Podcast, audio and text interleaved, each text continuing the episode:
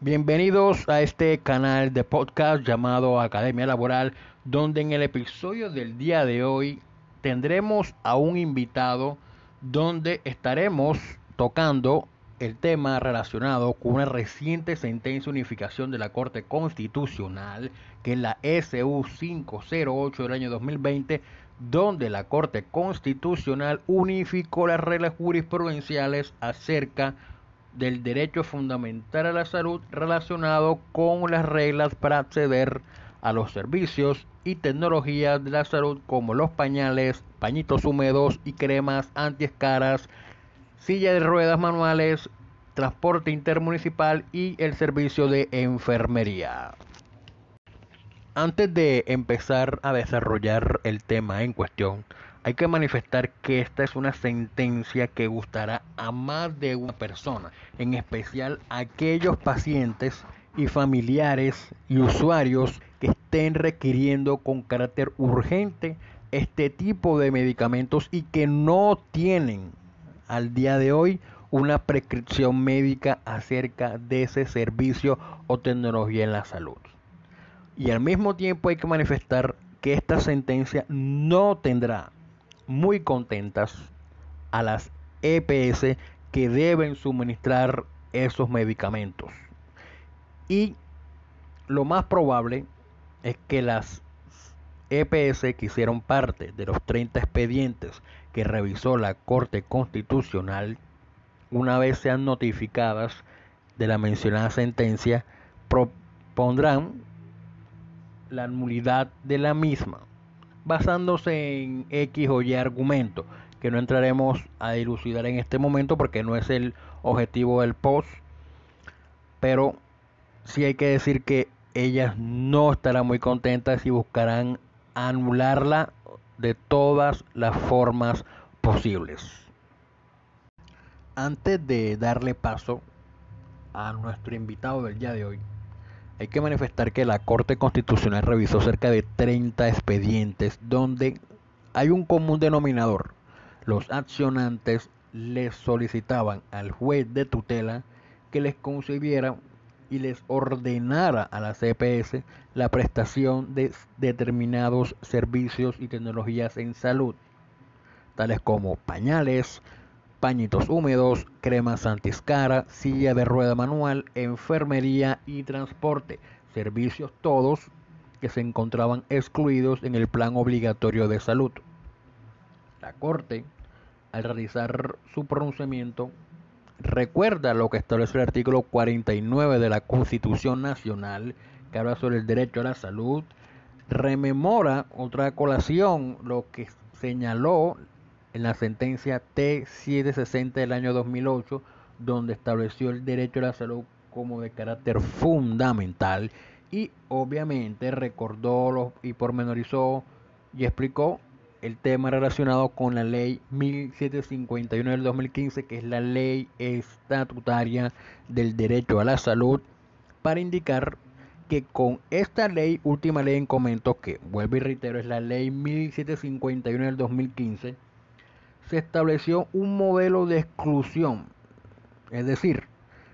que aquello que la regla general es que aquello que no esté expresamente excluido se entiende incluido en el plan de beneficios en salud. Reiteró a su vez lo que estableció la sentencia C313 del 2014, donde la Corte realizó un control de constitucionalidad a la que hoy es la ley 1751 del año 2015 y señaló que las exclusiones del plan de beneficios en salud deben corresponder a los criterios previstos en el artículo 15 de la ley 1751 del 2015. Asimismo recordó que esa sentencia C313 del 2014 estableció que cualquier servicio en salud o tecnología en salud debe ser expresa, clara y determinantemente excluido. Estar expreso, claro que ese servicio está excluido del plan de beneficios. Y para eso le hace un llamado al Ministerio de Salud, el cual señala que debe realizar un procedimiento técnico, científico, público, colectivo, participativo y transparente para poder determinar qué servicios en salud van a estar excluidos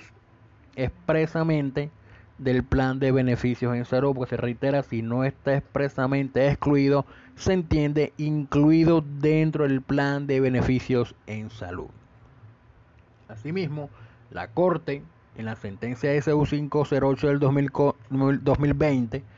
recordó otra de las reglas que estableció la sentencia C313 del año 2014, y es cual que el juez de tutela puede conceder aún así que el servicio esté excluido expresamente del plan de beneficios en salud, aún así el juez de tutela puede conceder la tutela y ordenar a las EPS que le suministren el medicamento o el servicio o el suministro siempre y cuando la ausencia de ese medicamento, la ausencia de ese servicio, la ausencia de esa tecnología en salud amenace o vulnere el derecho a la vida y la integridad física del paciente o le ocasione un claro deterioro en su salud que le impide tener una vida en condición digna. También al mismo tiempo el juez de tutela puede conceder la tutela siempre y cuando se acredite que no existe dentro del plan de beneficios en salud, que no existe un servicio que está dentro, que está incluido dentro del plan de beneficios que supla aquel que se encuentra excluido con el mismo nivel de efectividad para garantizar el mínimo vital del afiliado o beneficiario. Otra de las reglas donde el juez de tutela puede ampararse para conceder la tutela y ordenar a la EPS el suministro de medicamentos es que el paciente carezca de recursos económicos suficientes para sufragar el costo del servicio o tecnología en salud, así como que carezca de posibilidad alguna de lograr el suministro a través de los planes complementarios en salud o medicina prepagada o programas de atención suministrados por algún empleador. Y la última regla que señaló la sentencia C313 del 2014 y que recordó la sentencia SU 508 del 2020 es que el medicamento excluido del plan de beneficios haya sido ordenado por el médico tratante del afiliado o beneficiario. Si hay prescripción médica, aunque esté excluido, el juez debe conceder la tutela y ordenar a la EPS que le suministre el medicamento. Asimismo, la Corte reiteró que el derecho al diagnóstico como componente integral del derecho fundamental a la salud implica una valoración técnica, científica y oportuna que defina con claridad el estado de salud del paciente y los tratamientos médicos que requiere. Dicho lo anterior, pasamos a relatar lo que la Corte Constitucional determinó acerca del suministro de servicios y tecnologías en salud que en principio se entienden excluidos del plan de beneficios en salud. Y empezamos por los pañales. Los pañales no están expresamente excluidos del plan de beneficios en salud, por lo que siguiendo la regla de la ley 1751 del 2015, se entienden incluidos dentro del plan de beneficios en salud. Asimismo, señala la Corte que no se puede interpretar que los pañales se entienden incluidos dentro de la categoría de insumos de aseo. No. Les está diciendo las EPS, a las IPS, al Ministerio de Salud y a todo aquel que haga parte del Sistema General de Seguridad de, de Salud que si un paciente un usuario, un beneficiario, solicita cierto medicamento y que no está expresamente excluido del plan de beneficios, deben otorgárselo porque se entiende incluidos, es decir, debe decir los pañales están excluidos del plan de beneficios en salud. Y como no dice eso textualmente, entonces se entienden incluidos con base en la regla de la ley 1751 del 2015. Otra de las reglas que unificó y que recordó la Corte Constitucional es que si existe prescripción médica, el juez de tutela debe otorgar la prestación del servicio o la tecnología en salud. Eso teniendo en cuenta lo que la sentencia C313 del año 2014 hace mención, que cuando hay prescripción médica, independientemente de que el servicio se encuentre excluido, las EPS deben concederlo, deben prestar servicio y conceder la tecnología y el medicamento en salud que requiera el paciente, el usuario o el afiliado o el beneficiario. Otra de las reglas que estableció la misma Corte es que en caso dado de que no exista una prescripción médica, en, en, tal caso habría que revisar los documentos que se aportaron al trámite de tutela, en este caso que siempre lo hacen en la historia clínica, si en la historia clínica se evidencia una falta de control que deriva en padecimientos que aquejan al paciente o la imposibilidad que tiene de moverse, el juez de tutela, aunque no exista prescripción médica, debe conceder la tutela. Debe y ordenarle a la CPS el suministro directo de los pañales con la condición de que ese suministro de pañales sea ratificado por un médico tratante. Y debe decir el médico tratante que ese medicamento lo requiere con necesidad. Y que si no se evidencia la necesidad de ese, de ese medicamento, de ese suministro, de esa tecnología en salud, el juez tutela aún así debe amparar la tutela debe amparar el derecho fundamental a la salud en su faceta de diagnóstico cuando se requiera una orden de protección, es decir, concede la tutela y le ordena a la EPS que, lo, que un médico tratante valore al paciente para ver si requiere el medicamento urgente y es necesario para que tenga una vida en condiciones dignas. Y por último, la última regla en torno a los pañales es que no se requiere cumplir con el requisito de la capacidad económica para utilizar pañales por vía de tutela. Eso haciendo alusión a lo que establece también la ley 1751 del año 2015. Ya, entonces, recordemos, por un lado, Aquello que no está expresamente excluido del post del plan de beneficios en salud se entiende incluido. Los pañales están de ese punto. Dos, los pañales no se deben interpretar están excluidos o perdón, incluidos dentro del de los dentro de los insumos de aseo. Tres, los pañales si hay prescripción médica se conceden. Cuarto, los pañales si no hay prescripción médica, si el juez evidencia una necesidad debe conceder la tutela y suministrarle directamente los pañales la EPS. Y que si no hay una evidencia, una necesidad, el juez de tutela debe asimismo amparar al afiliado en su faceta de diagnóstico. Y quinto, en el caso de los pañales, no se requiere cumplir con el requisito de la capacidad económica para autorizar los pañales por vía de tutela. Estas mismas consideraciones que expuso la Corte con relación a los pañales los repiten con relación a las cremas antiescara, con la única diferencia es que con las cremas antiescaras la Corte le manda a decir a la CPS que no entiendan, no interpreten, no consideren que las cremas antiescaras hacen parte de las lociones hidratantes o emulsiones corporales. Asimismo, lo manifestó con relación a la silla de ruedas de impulso manual. Expresó exactamente lo mismo. Aquí no hizo ninguna ninguna aclaración. Lo mismo que se dijo acerca de los pañales también se aplica a la silla de ruedas de impulso manual y las cremas antiescaras.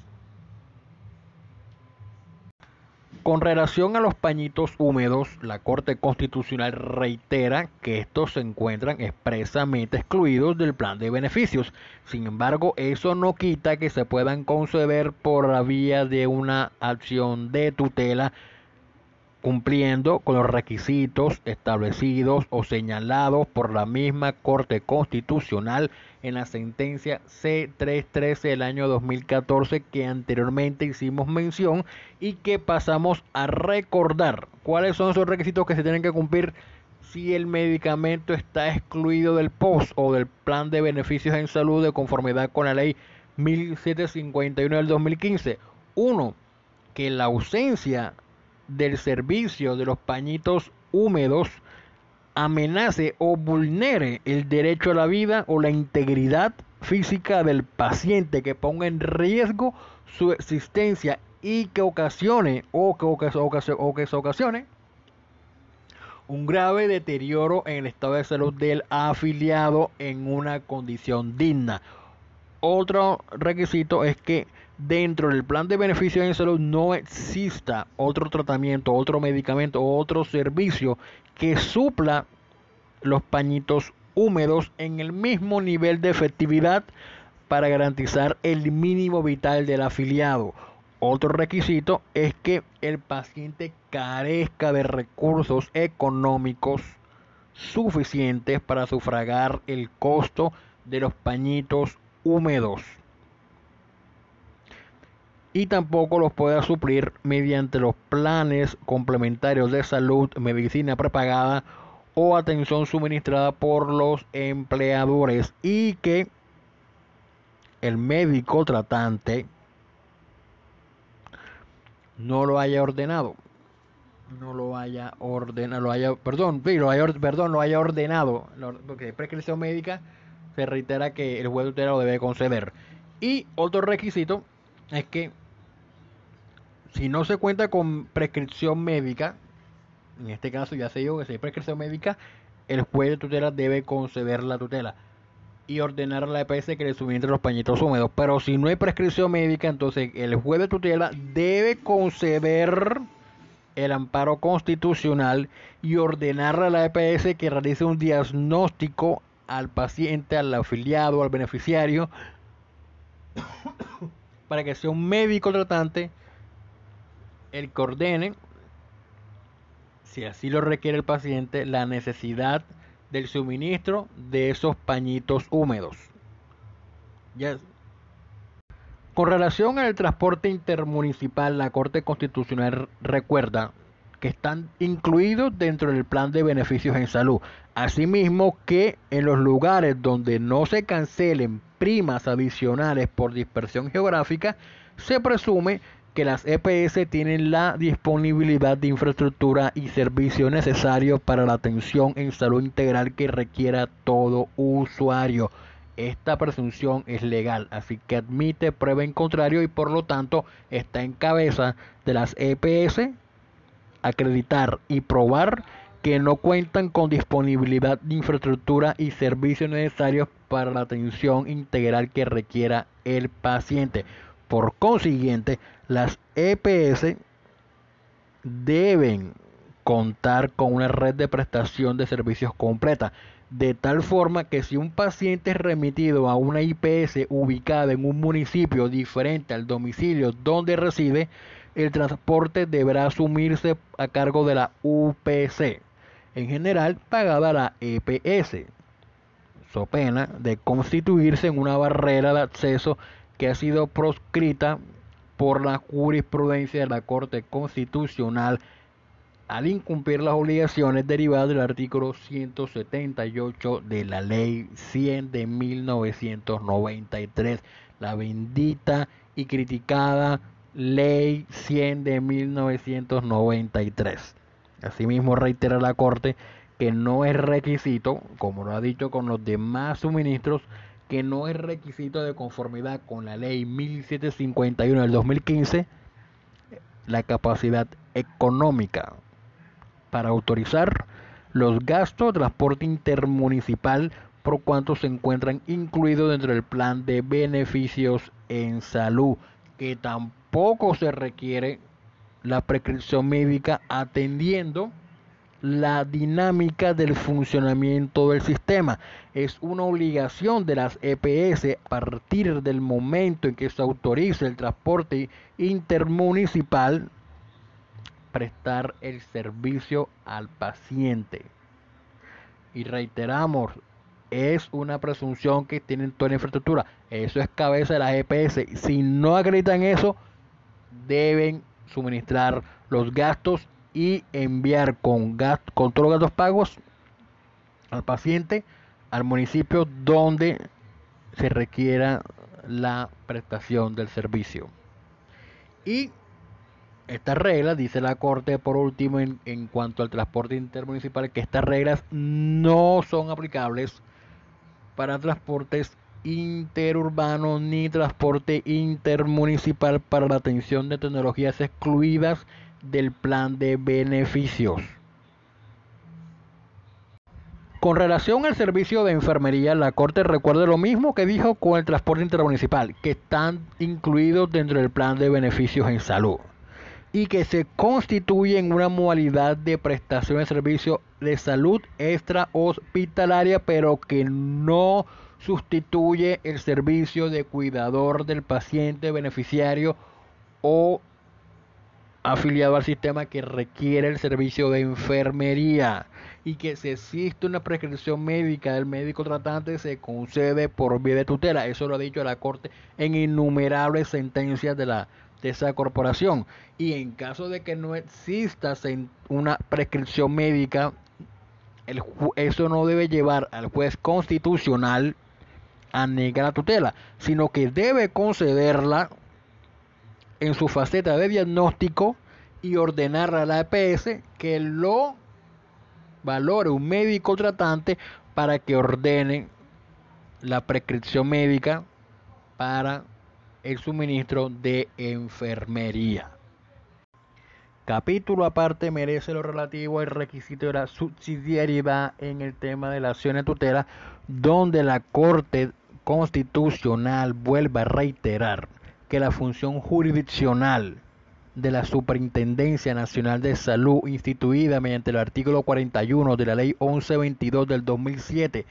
para debatir asuntos relacionados con servicios y tecnologías en salud previstos o no en el plan de beneficios en salud no es un mecanismo idóneo y eficaz para la protección inmediata de los derechos fundamentales de los usuarios al sistema general de seguridad social en salud y en consecuencia vuelve a decir, como ya lo ha dicho en reiteradas oportunidades, que la tutela sigue siendo y seguirá siendo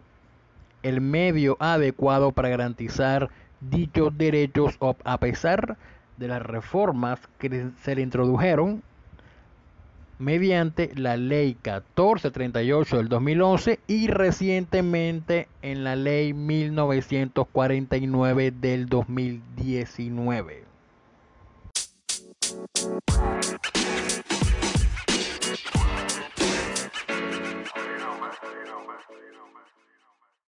Al inicio de este episodio les comenté que iba a tener un invitado el cual nos iba a dar su interpretación y su visión acerca de la sentencia que hemos estado comentando, que es la SU 508 del año 2020. Pues bien, el invitado es abogado de la Universidad Simón Bolívar y que recientemente le ganó una tutela a una EPS donde se estaba tramitando algo parecido a lo que menciona la sentencia SU 508 del año 2020. Pues sin más preámbulo, le doy la palabra al Daniel Miranda para que haga su intervención acerca de lo que él considere acerca de la sentencia SU 508 del año 2020. Distinguido saludo, mi estimado amigo y colega Hugo. Gracias por la invitación a tu podcast. Bueno, con respecto a la última sentencia de unificación de la Corte Constitucional, la sentencia SU 508 de 2020, donde la Corte reiteró su jurisprudencia en relación al derecho fundamental a la salud. Es interesante este fallo, pues unifica las reglas para acceder a servicios y tecnologías de salud como pañales, pañitos húmedos, cremas antiescaras, entre otros. Bueno, a manera de sordio pedagógico, en lo que estriba en la filosofía del mecanismo constitucional de tutela, si bien existen unas reglas taxativas de procedencia del mismo mecanismo, como lo es el principio o presupuesto de subsidiariedad, la Corte en este fallo nos deja claro, o más bien confirma una vez más, la función jurisdiccional de la Superintendencia de Salud para debatir controversias o problemáticas con servicios y tecnologías en salud. Esta vía se convierte en un escollo totalmente,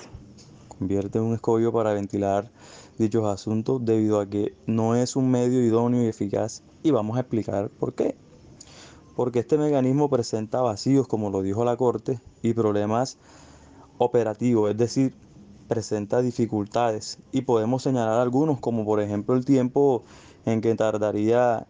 en llevar a cabo un proceso o reclamación de algún usuario que en su momento se le ha vulnerado un derecho fundamental y requiere con urgencia algún servicio que por la vía de tutela puede ser amparado o que sean por ejemplo sujetos de especial protección constitucional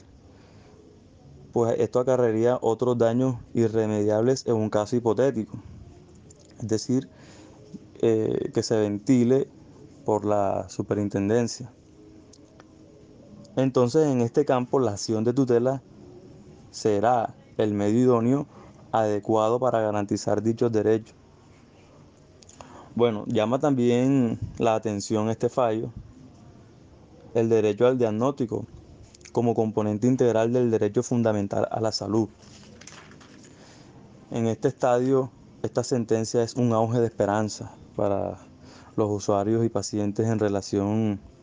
a que necesiten el amparo inmediato en lo que respecta a, por ejemplo, servicios o tecnologías como la asistencia de una enfermera o pacientes que no tienen una orden médica de un médico tratante pues para los jueces constitucionales es dable precisar que no pueden inmiscuirse en temas médicos porque nosotros sabemos que nosotros como juristas, como togados, manejamos el aspecto técnico jurídico, más no la parte científica. Entonces, esto implica esto implica una valoración técnica y científica y oportuna que defina con claridad el estado de salud del paciente y los tratamientos médicos que requiere. Que requiere. También la Corte ha precisado que la integridad comprende el cuidado, el suministro de medicamentos, así como todo otro componente que el médico tratante, pues al valorar al paciente como necesario para el restablecimiento de la salud, o sea, de su salud. La Corte deja claro también que la prestación del servicio en salud se ciñe en la ley 1751 del 2015, es decir, el Estatuto de la Salud, que comprende unas reglas o un modelo de exclusión expresa, reiterando lo que la jurisprudencia ha dicho en la sentencia C 313 de 2014, o sea, esta sentencia fue la que dio como el empuje a la ley 1751. Básicamente aquí la Corte hace un llamado al Ministerio de Salud como pionero, eh, ¿sí? y a la Superintendencia de Salud y a la GPS a explicar la, la exclusión o establecer cuáles son los servicios y tecnologías excluidos. Pero que por otro lado, mi respetado colega, el juez constitucional de tutela excesione o puede sesionar la aplicación de la lista de excepciones. Bueno, en conclusión, efectivamente el POS, este modelo de POS, ha perdido campo, ha perdido campo debido a estos grandes pronunciamientos de la Corte Constitucional y lo que no está incluido ahí, o sea, es decir, en el POS o en el plan de beneficio en salud, el PBS, o en las mismas reglas de la ley 1751 del 2015, por vía de tutela se puede conseguir. Es decir, esto es un paso grande, esto es un, una voz de esperanza para los pacientes o usuarios que verdaderamente luchan por tener unas mejores condiciones de salud o vida digna. Bueno, mi querido doctor, pues así de esta manera dejo por sentado mi opinión con respecto a este extraordinario fallo, a este último fallo del 7 de diciembre del 2020 de la Corte Constitucional. Muchas gracias.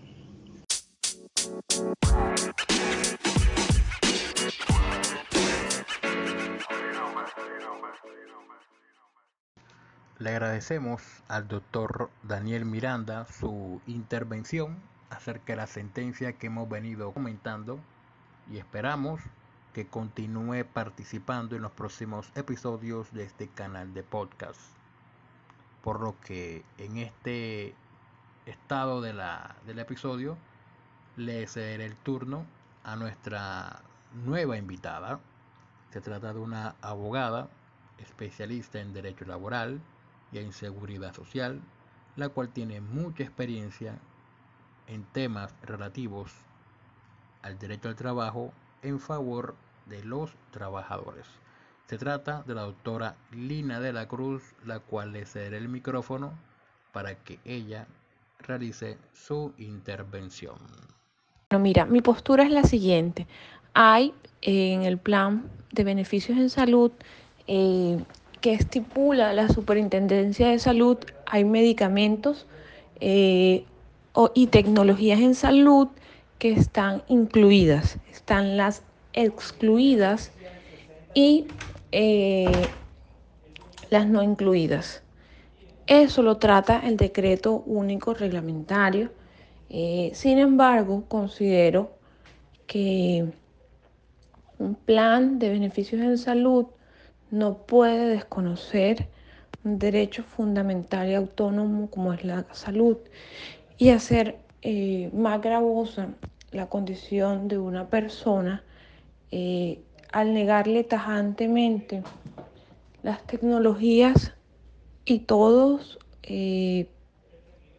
los elementos e implementos que necesita una persona que está en debilidad manifiesta, que su vida está en condiciones deplorables por la simple razón de que no está eh, regulado expresamente autorizado por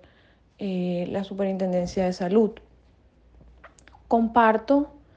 parcialmente el criterio de la Corte Constitucional, de hecho,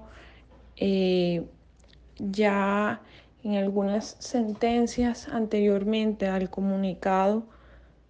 eh, del 7 de diciembre de este año se había eh, expresado la Corte y había dicho que siempre y cuando existiera eh, una prescripción médica del galeno tratante, hubiese no hubiese, perdón, no hubiese un medicamento o un elemento o una tecnología incluida en el post que hiciera las veces eh, de lo que requería la persona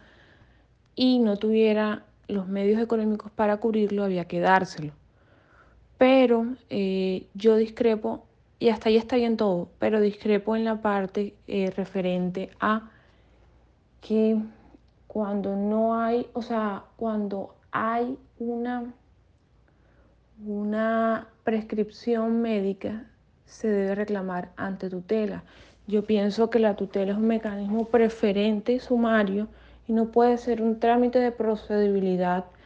para reglamentar un vacío jurídico que tiene el sistema de seguridad social en salud.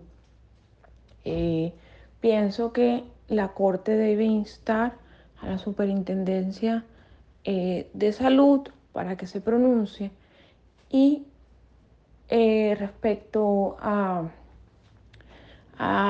otorgamiento de los pañitos húmedos, de las cremas antiescaras,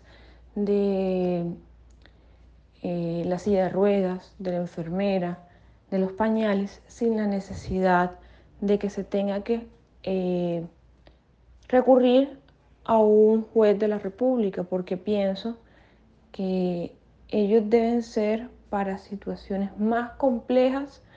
eh, que lo ameriten y que resuelvan una controversia. Pero en estos casos, eh, como tal, no hay una controversia, sino una situación notoria e innegable, que no, a mi parecer, no debe, no debe limitarse a 10 o a 20 días que salga un fallo de tutela en primera instancia o en segunda instancia, sino que debería inmediatamente se haga un estudio eh, por parte de la EPS o de la RL, eh, independiente si esté o no prescrito por el galeno, este, otorgar, eh, otorgar los pañales, los pañitos húmedos o la tecnología que necesite la persona. Es decir, que debería ordenársele a la EPS o a la RL, dependiendo del caso, pero más que todo sería la EPS, porque los problemas grandes se presentan es con la EPS. La RL por lo general cubre siempre todo este tipo de prestaciones asistenciales. Que, que si la persona no tiene la prescripción médica, evalúe su historia clínica y le dé como un término estipulado para eh, entregarle lo que requiera la persona. Pero no considero eh, que la tutela sea el medio más expedito para, para solucionar eh, un problema que no es controversial, porque se no se discute que una persona con un aneurisma, una persona que tiene, eh, no sé, un daño cerebral o que tiene cáncer o que está cuadraplégico eh, necesite un cuidado y unas tecnologías médicas eh, y que sea un juez quien deba determinar si las necesitas o no. Está claro que en razón a su patología o a su accidente o en razón a su enfermedad requiere de todos esos, esos implementos para llevar en medio de su condición una vida medianamente estable. Entonces, eh, considero que los criterios que la Corte ya ha fijado y que en el comunicado 52 del 7 de diciembre eh, reiteró deben ser tenidos en cuenta para eh, considerar quiénes o no son beneficiarios de las tecnologías, los medicamentos e implementos eh, que, que se encuentren excluidos o no incluidos en el POS, pero que sean necesarios y urgentes para garantizar el derecho fundamental a la salud como un derecho autónomo.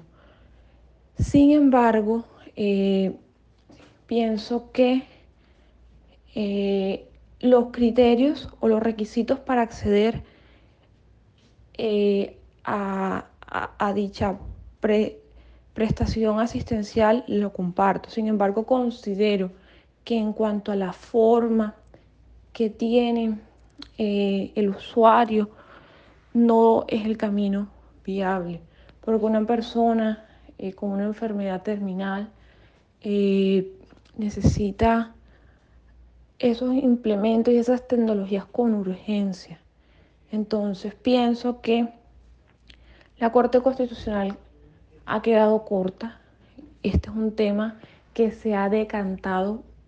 desde hace más de 10 años, pero sin embargo debería, debería pronunciarte, debería pronunciarse esa corporación eh, no con una SU, sino con un concepto o un criterio vinculante dirigido a la supersalud para que eh, no modifique eh, el plan de beneficios de salud, sino para que eh, se regule el acceso a, las tecnologías excluidas o no incluidas, pero que sean necesarias para, para garantizar la calidad de vida de la persona. Y no condicionarlo a que, ah, hay una prescripción médica o, ah, no, no hay una prescripción médica, pero pídelo por tutela. O sea, pienso que la tutela para estos casos es un trámite engorroso y accesorio que no se debe, al que no se debe incurrir porque la condición de la persona es tan obvia que no, no hay nada que discutir o que pedir. Es algo que debe un Estado social de derecho garantizarle a las personas.